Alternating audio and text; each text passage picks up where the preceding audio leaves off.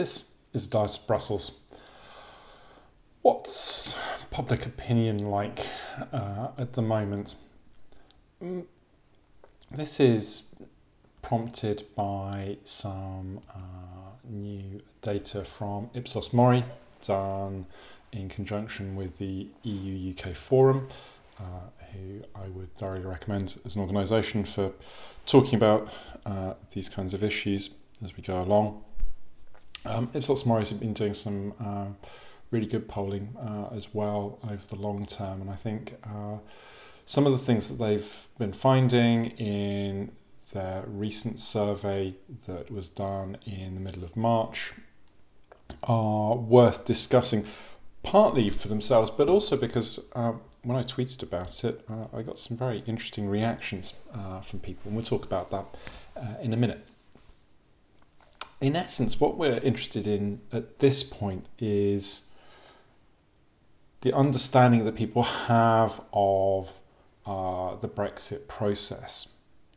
And we know that that was something that was uh, vital in the run up to the general uh, to the uh, referendum in 2016. Uh, we've talked about that at various points during this podcast. But uh, also since then, it's been important in helping shape people's understandings of the issue and the extent to which that matters for politicians. That how much do they need to work with uh, public uh, attitudes.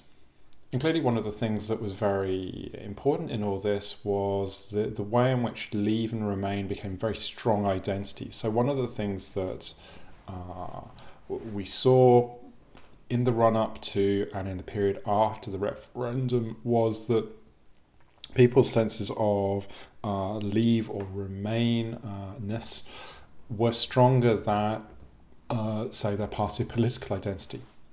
And so for many people, potentially this was the opening up of a new cleavage in British politics and political debate, and it opened up the possibility of a, a realignment of the political system. Now, uh, I think at the time and uh, throughout, I was always somewhat dubious about how much that was really going to happen, mainly because, from my experience of talking about Euroscepticism, working on Euroscepticism over the past few decades, um, often it's not really about the EU. The EU is not the most central thing in people's minds most of the time. So Euroscepticism and other kind of strong views about Europe, we're not really about the EU, but about other things. So if this cleavage was emerging, that then it's not so much uh, about uh, Brexit per se or the EU per se, but rather about some other things. And uh, as such, uh, it's the ability to capitalize on those other issues that was likely to be the more consequential thing. So, as I say, the data that we have uh, from Ipsos Mori is helpful in starting to, to think about whether that's the case.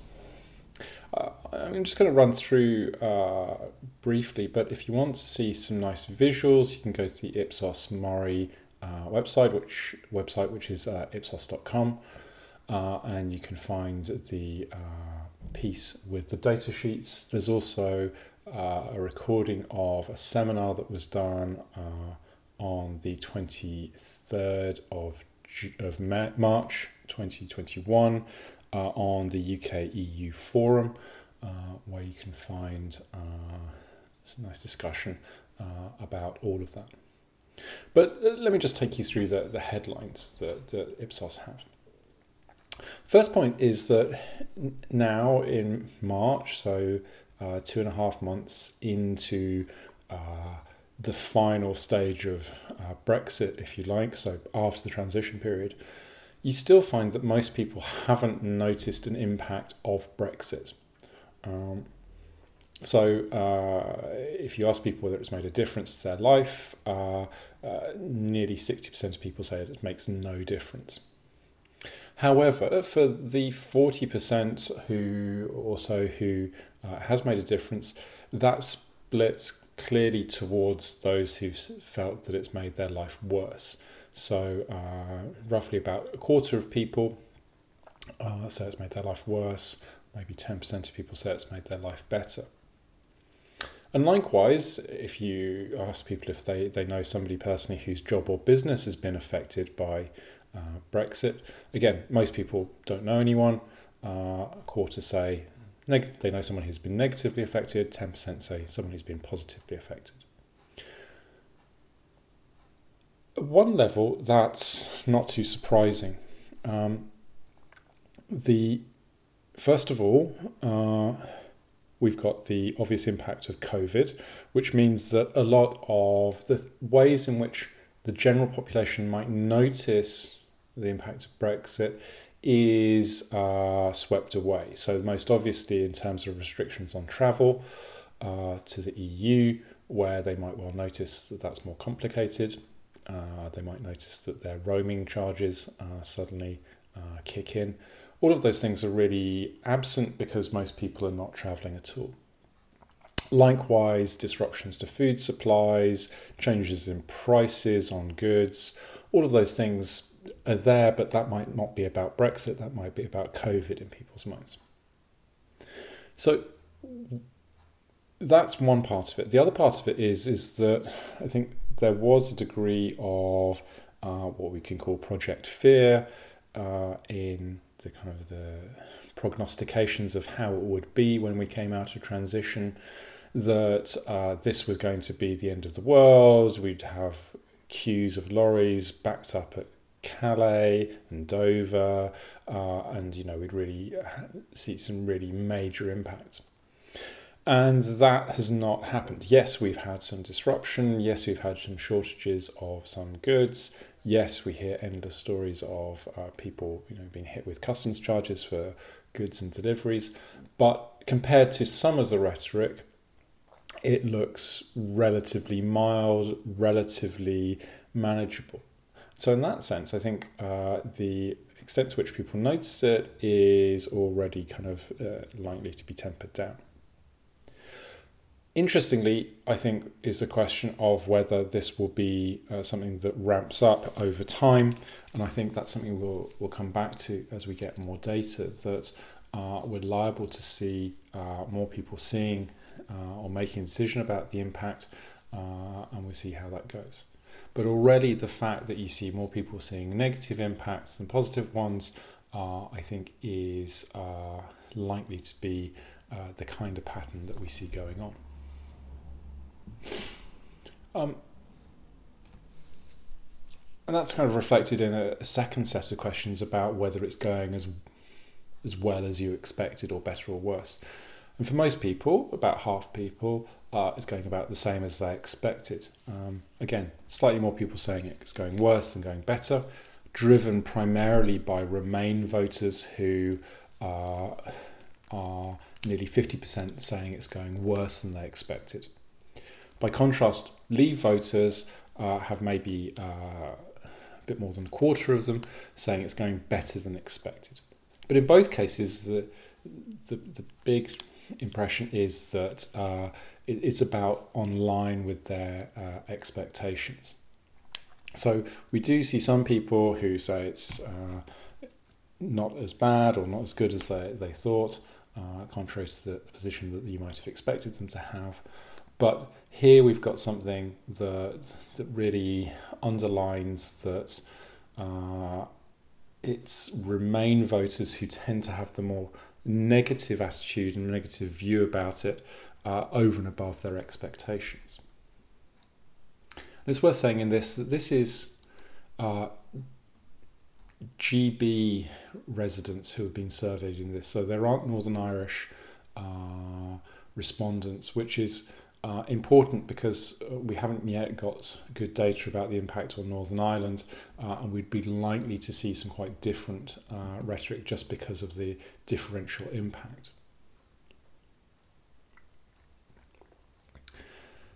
If you ask people what they think are the most positive outcomes of all of this, then we get to some very interesting results. Um, the way it's framed is uh, regardless of how you voted in the referendum, which two or three, if any, of these do you see as the most positive outcomes of Britain leaving the EU? And then a, a whole long list of things. Um, the positive uh, uh, outcomes are the most common responses are Britain being able, uh, being uh, gaining control over its laws and regulations, about a quarter of people. Britain being able to respond to the pandemic better, about uh, a bit more than 20%, and Britain being able to make its own decisions generally, again, about 20% uh, of people. Those are the, the top three. Um, and what we see here really is that this notion of uh, taking back control uh, is the kind of the dominant one that uh, comes out of uh, people's uh, conceptualizations. It's very much about uh, agency the, the, that's coming back. And, you know, if you look at the fourth and the fifth ones, it's about the ability to make independent international trade agreements, greater control over immigration and borders. You know, those are the kind of the big cluster.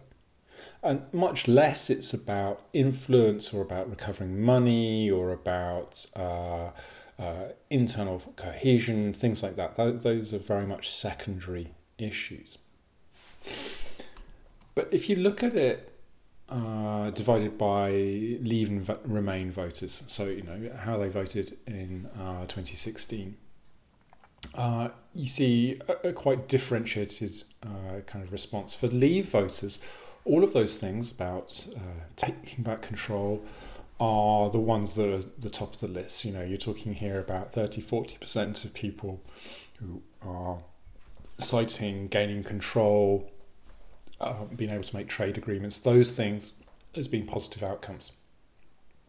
For Remain voters, by contrast, the number one response, uh, with nearly 40%, is that there are no positive outcomes. Uh, and the next most common is Britain being able to respond to the, the pandemic better, with uh, 20% of people. So here we see that uh, the the dominance and you know the clearly uh, leading response from those who uh, were on the losing side of the referendum was that there is nothing that's good that comes from this. And uh, we'll come back to that uh, in a second. Having said that, you know, maybe 15 20% of people are identifying uh, you know that this agency are you know a dynamic is something that is present, but it's you know maybe half as common as it is amongst Leave voters. By contrast, if you ask people about the most negative outcomes, we see uh, a rather different picture.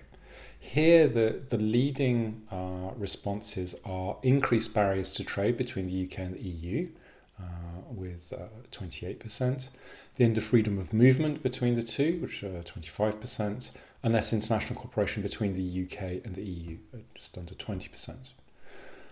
So here the, the focus is very much on barriers to cooperation, uh, about the position of the UK uh, in uh, the European context, um, followed up by increased divisions between the nations of the UK and the uncertainty caused by the process. So here, it's not so much about uh, the uh, notion of control. Uh, it's rather about more uh, economic factors um, and uh, international cooperation factors. Likewise, uh, as with those positive outcomes, if you look at the negative outcomes, a, a very clear difference between the two. For Remain voters, again, a strengthening of those uh, leading respondent, uh, responses. So 40% talking about the end of freedom of movement, 35% talking about increased barriers to trade. So, uh, you know, leaning into those uh, uh, big issues uh, at the top of the, the population level. By contrast, for Leave voters, the number one uh, response is that there are no negative outcomes uh, of Britain leaving the EU. So 28% of people put that uh, at the top of their list.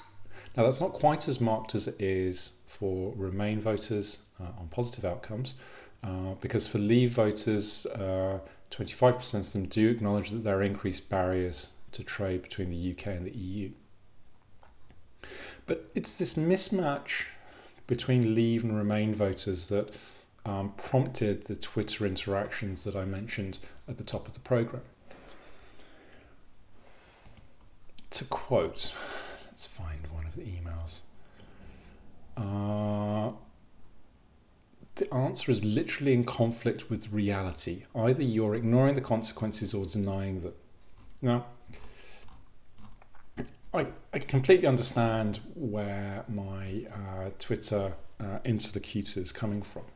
Uh, clearly, uh, you can find lots of instances of those things which have been prompted to the respondents taking place barriers to trade, no freedom of movement, uh, less cooperation, increased divisions, all of those things you can find. That's, that's easy. Um, but likewise, you can find examples of positive outcomes that you can find are uh, instances where you know you can say that the UK is no longer bound by an external court, or that it's able to make decisions about regulations in a way that it wasn't able to before. So why then is it that people are not finding or acknowledging that there are outcomes that go against the decision that they made in 2016? Well, already that gives us one answer. People don't like to be uh, asked to engage in a critique of their choices. And particularly when Leave and Remain became such a, a, a bitter uh, cleavage in British politics, the willingness to accept that there might be a more nuanced position is, I think, um, it's hard to see how that might uh, be very present. Um, so, you know, people want to fi- feel that the choices that they made were uh, the right choices. And actually, if you think about it, this is asking people to identify themselves as Leave and Remain voters in a self identification way. And those people who might be doubtful about uh, how things are turning out have an incentive to uh, intentionally, or probably more, mis- uh, more likely, unintentionally misremember how they voted in 2016. We know generally from our, uh, polling colleagues that people's memories are really poor when it comes to even something as basic as how did you vote in uh, an election or a referendum.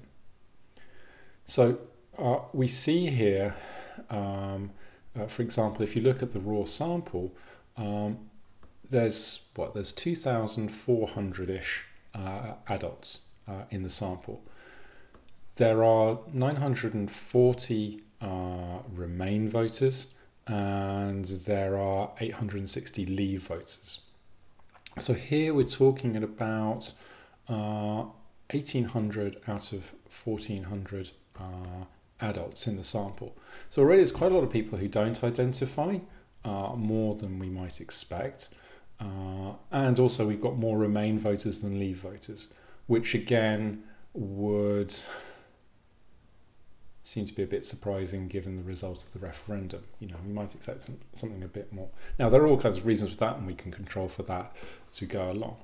But already, the uh, willingness to identify as leave and remain, I think, is uh, a part of the challenge in all of this. And if you uh, go back, we have got some other data which suggests that people uh, in this sample hold their leave and their remain identities less strongly than they did uh, uh, in uh, past years. So if we go back to that idea about leave and remain as being dominant identities, we can already see that there is some weakening of that. But at the same time, people still have very different sets of values and interests that point towards uh, potentially what is a more fundamental cleavage, of which Brexit is a manifestation rather than the driver uh, itself. All of this, however, points towards if you like, the the way in which discussion about Brexit runs past each other. It's entirely possible that you have negative impacts on freedom of movement and on trade, whilst also being able to take back control over making laws. But those are, if you like, two different things that people are willing to trade off in rather different ways. Now, unfortunately, we don't yet uh, have access to the full kind of uh, data tables uh, from Ipsos, uh, but it would be interesting to see how people combine those two things uh, in making sense of what it is that they uh, see. A last point, I think, just to, to, to wrap this up, is about whether Brexit is, if you like, done. Um, most people do not buy into the argument that Brexit is done. Um, if you offer them a range of options, then uh, only 11% of people say Britain's future relationship with the EU is now mostly decided and will hardly change over the next few years. So if you you know you want a definition of done as a, a new stable relationship, uh, we're talking about one in ten uh, people in this sample uh, and this survey uh, agreeing with that. Uh, by contrast, uh, you have maybe a quarter of people uh, saying that the broad outlines of Britain's future relationship with the EU will not change much over the next few years, but there are still some important areas left to decide. So here, just the the idea that you know we've got maybe a framework, uh, but uh, you know there's a lot uh, you know of detail to be filled in. Um, you know, you think about all the areas that the Trade and Cooperation Agreement didn't deal with. Uh, all of those are still present. But then, by far the largest group in this uh, survey, 44% say there are still many important issues to finalise in Britain's future relationship with the EU, which will mean lots more negotiations over the next few years. So, nearly half of people think that there is something really big still to come down the line. And certainly, if I had to position myself somewhere, it would be in one of those two big categories that there is still clearly a lot more that needs to come uh, in terms of working towards reaching something that looks quite stable. Even if we take away, you know, what might not feel like prosaic, but uh, uh, can be presented as prosaic issues around vaccines and uh, the rest. You know, we, we still haven't really settled in on Northern Ireland, on the trading relationship, uh, on security, all of these things which I think are going to be very big uh, and consequential. So, where does this leave us with public opinion? It actually leaves us in a place where people are adjusting to discovering what it's like to be a third country outside of membership um, and how that will actually play out. Um, importantly, I think there is this last point that this is not seen as a closed process by people, uh, as being done and dusted, but rather as something that is contingent and likely to change. However, still, we'll come back to that critical point, which is that lots of people see the decision in terms of their preferences you know how they would like it to be you know. And so for leave uh, voters tendency to see things as going well uh, rather than the remain perspective which says oh this is terrible and it's even worse than we thought it was going to be. Which suggests that we are going to have a long period of contestation of debate of tension between the two groups as we go along, however, it is that they manifest themselves within uh, the political realm. And what's interesting here is that uh, the extent of mobilization, the, the raw emotion of people's uh, engagement with this issue does seem to be much less, partly because of COVID, partly because we've now got past uh, a phase of open negotiation. So, who is able to make use of this issue uh, either directly or indirectly, is something that I think will be a, key part of British politics in the years, if not decades, to come. So once again, if you want to find out some more detail on the sample, on the detail, uh, on the, the survey, uh, Ipsos.com uh, has uh, all of the details. You can find a very good presentation also at the UK EU Forum uh, with their presentation uh, in March of 2022, 2021. And I will come back to you uh, when we've got something useful to say. Probably not about vaccines because I don't have the strength. On that note, have a very good Easter if I don't talk to you before, and we'll talk again soon.